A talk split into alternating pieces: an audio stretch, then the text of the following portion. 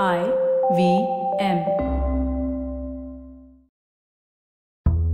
स्वागत आहे तुमचं S B I life insurance प्रस्तुत एक सेप फायनान्सचा मध्ये. S B I life insurance माझ्यासाठी माझ्या जीवलगांसाठी. एखादी छोटीशी मुलगी असो व ऐंशी वर्षांच्या आजी प्रत्येक स्त्रीकडे भरपूर दागिने असतात. तरीही एखादं नवं डिझाईन दिसलं की खरेदीचा मोह टाळता येत नाहीच. हो की नाही? अहो हे अगदी पाणीपुरी आणि आईस्क्रीम सारखं आहे. कितीही खा मन भरतच नाही. पण असं सतत काहीतरी खरेदी करत बसलो तर खिसा रिकामा होईल. पण बायकांकडे त्यावरही एक उपाय आहे. तो म्हणजे विंडो शॉपिंग. सध्या आपण पाच एपिसोड्समध्ये आय आर आर आर ही संकल्पना सोप्या भाषेत समजून घेतोय. चला तर मग आज मी तुमची ओळख करून देते पहिल्या आरशी आर फॉर रिस्क तुमच्या आवडत्या विंडो शॉपिंगच्या उदाहरणातून.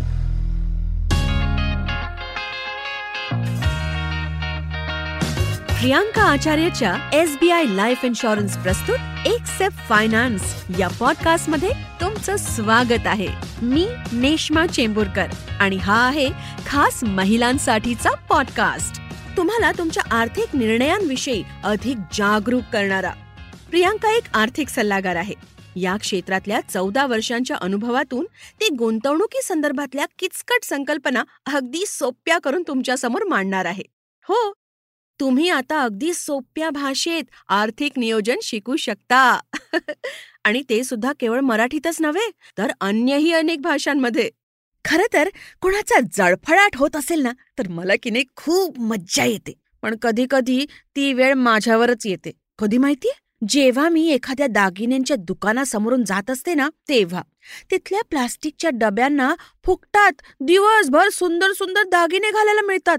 त्यांना पाहून माझा असा जळफळाट होतो ना पण हे फक्त माझ्याच बाबतीत घडत नाही. सगळ्या बायकांची हीच कथा आहे. पण आपल्याला आपल्या मोहावर नियंत्रण ठेवून फक्त फायनान्सवर लक्ष केंद्रित करायचंय. आणि त्यासाठीच एक सेप फायनान्सचा या महिलांसाठीच्या खास पॉडकास्टमध्ये तुमचं पुन्हा एकदा स्वागत आहे. आय आर आर आर विषयीच्या या पाच भागांच्या मालिकेचा हा आहे दुसरा भाग. तुम्ही जर अजूनही पहिला भाग ऐकला नसेल किंवा पुन्हा ऐकावासा वाटत असेल किंवा आज पहिल्यांदाच हा पॉडकास्ट ऐकत असाल तर तुमच्यासाठी एक खास सूचना. या आधीचे सगळे भाग I V M podcast app website आणि सर्व प्रमुख ऑडिओ स्ट्रीमिंग प्लॅटफॉर्म्सवर उपलब्ध आहेत. मागच्या भागात आपण लाईफस्टाईलमधल्या बदलांमुळे वाढणाऱ्या महागाईविषयी जाणून घेतलं.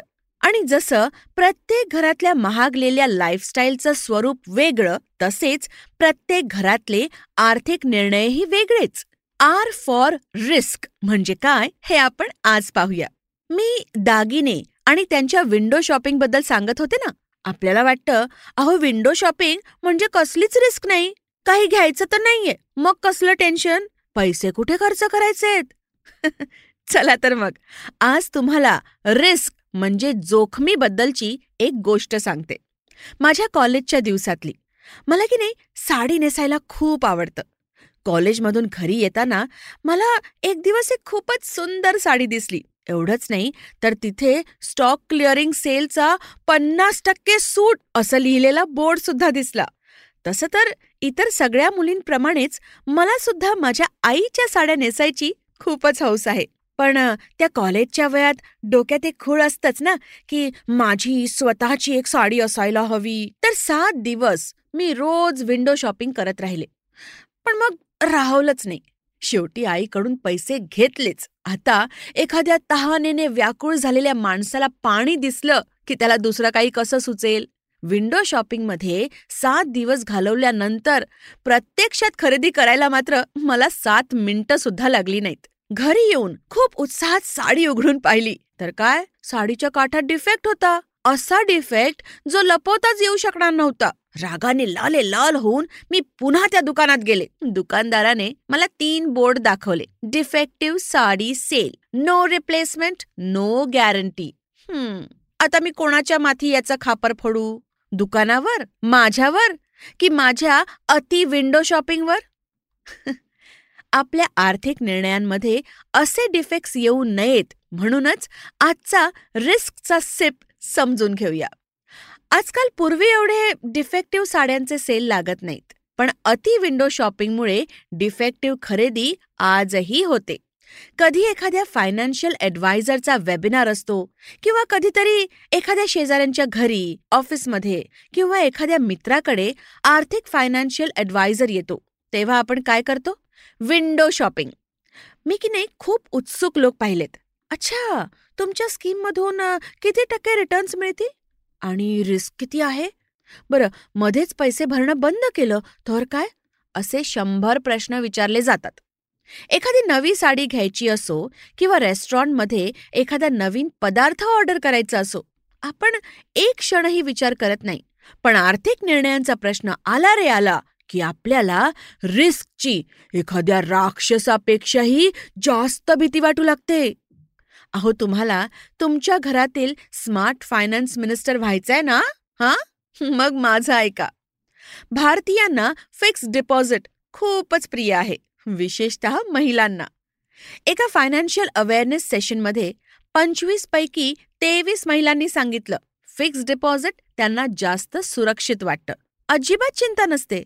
कारण मुदत संपल्यावर किती पैसे मिळणार हे अगदी नेमकं माहीत असतं. दुसरीकडे कुठे इन्व्हेस्ट केलं आणि जर नुकसान झालं तर आयुष्यभर घरच्यांचे टोमणे ऐकावे लागतील. विशेष म्हणजे त्या कार्यक्रमात एका अतिशय मोठ्या कंपनीच्या रिटायर्ड सिनियर व्हीपी सुद्धा होत्या. त्या म्हणाल्या एवढी वर्ष नोकरी केल्यानंतर रिटायर होताना आम्हाला चांगले पैसे मिळतात. मी तर एफ डीच करून टाकली. मी म्हटलं मला कोणत्याच फायनान्शियल इन्स्टिट्यूटमधल्या त्रुटी दाखवायच्या नाहीयेत. त्यामुळे तुम्ही गैरसमज करून घेऊ नका. फक्त तुमचं हे जे रिस्क फ्री मागचं लॉजिक आहे ना त्याबद्दल मला एक प्रश्न पडलाय. जर बँक एखाद्या अडचणीत सापडली तर तुम्हाला तुमच्या एफ डीची पूर्ण रक्कम परत मिळेल का? आरबीआयच्या नियमांनुसार तुमची पूर्ण रक्कम रिस्क फ्री नसते ना? हे ऐकल्यावर सगळ्या बायका टेन्शनमध्ये. जसं सिनेमात दाखवतात ना तशी त्यांच्या बँकांची बोर्ड धडाधड बरखास्त होत आहेत असं दिसलं. अहो बँकांना अजून तरी काहीही झालेलं नाहीये. मी फक्त रिस्कबद्दल सांगते. प्रत्येक फायनान्शियल इन्स्ट्रुमेंटसाठी काही कायदे असतात आणि काही रेग्युलेटर्सही. केवळ आपल्याला मुदत संपल्यावर नेमके किती पैसे मिळणार आहेत हे माहीत असल्याने ती रक्कम सुरक्षित होत नाही. पैसे केवळ सुरक्षित राहून काय उपयोग? अहो ते योग्य वेळी उपयोगी पडले पाहिजेत आणि त्या दृष्टीनेच आपण आर्थिक निर्णय घ्यायला हवे. सुरक्षित तर रोख रक्कम सुद्धा नाही. रिक्षात विसरलो. कोणीतरी भुलवून कधी हातातून बॅग घेऊन पळून गेलं कळलंच नाही. अहो असे कितीतरी किस्से आपण ऐकलेलेच असतात. मग आता काय करायचं? उत्तर सोपं आहे. खूप वर्षांपूर्वी आपले फायनान्स गुरु वॉरन बफेंनी सांगून ठेवले don't put all your eggs in one basket म्हणजेच तुमच्या सगळ्या इन्व्हेस्टमेंट्स एकाच ठिकाणी ठेवू नका. आता कल्पना करा मी तुम्हाला घरी जेवायला बोलवलंय. आणि वन पॉट मिल म्हणजे एकच पदार्थ करायचा असं ठरवलं. तर रिस्क आहे ना? अहो तो पदार्थ चांगला झाला नाही तर तुम्हाला काय वाढू? त्याऐवजी वेगवेगळी पक्वानं केली आणि जर त्यातलं एखादं बिघडलं तर फारसा फरक नाही पडणार. फायनान्शियल मेकअपच्या एपिसोडमध्ये आपण चेकलिस्टबद्दल बोललो होतो. आठवतंय का? आता फक्त तुम्हाला आयुष्याच्या ज्या ज्या टप्प्यांवर पैशांची गरज पडणार आहे त्यांचं नियोजन करायचंय.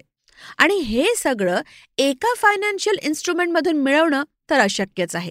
त्यामुळे तुम्ही तुमच्या यादीतल्या पर्यायांसमोर तुमचे त्या त्या पर्यायाविषयीचे आर्थिक निर्णय आधी लिहून ठेवा. तर हे झालं तुमचं फायनान्शियल ॲलोकेशन आणि ही डिफेक्टिव्ह नाही तर इफेक्टिव्ह पद्धत ठरेल. मी पन्नास टक्के सूट लिहिलेला बोर्ड पाहिला. पण नो रिप्लेसमेंट नो गॅरंटी हे बोर्ड पाहायचे राहूनच गेले. फायनान्सच्या बाबतीतही तसंच आहे.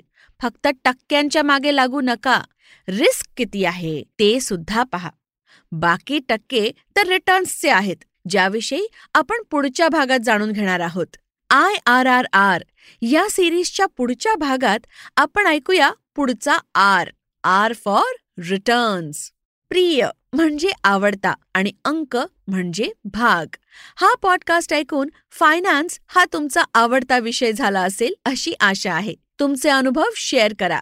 ॲट प्रियांका यू आचार्यवर आणि आय व्ही एम पॉडकास्टवर ऐकत रहा एक सेप फायनान्सचा एसबीआय लाईफ इन्शुरन्स प्रस्तुत एक सेप फायनान्स पॉडकास्टच्या या भागात इथेच थांबूया. भेटूया पुढच्या आठवड्यात. तुम्हाला हा पॉडकास्ट आवडला असेल तर ऍपल पॉडकास्ट किंवा जिथे कुठे तुम्ही ऐकत असाल तिथे आम्हाला रेटिंग द्यायला विसरू नका. त्यामुळे आम्हाला ही उपयुक्त माहिती अधिकाधिक श्रोत्यांपर्यंत पोहोचवणं शक्य होईल. पॉडकास्टचा हा भाग तुमचे मित्रमैत्रिणी कुटुंबीय प्रियजन आणि ज्यांना यातून फायदा होईल असं तुम्हाला वाटतं अशा सर्वांबरोबर शेअर करा. एसबीआय लाईफ इन्शुरन्स प्रस्तुत एक सेफ फायनान्सचा ऐकण्यासाठी धन्यवाद. एसबीआय लाईफ इन्शुरन्स माझ्यासाठी माझ्या जीवलगांसाठी.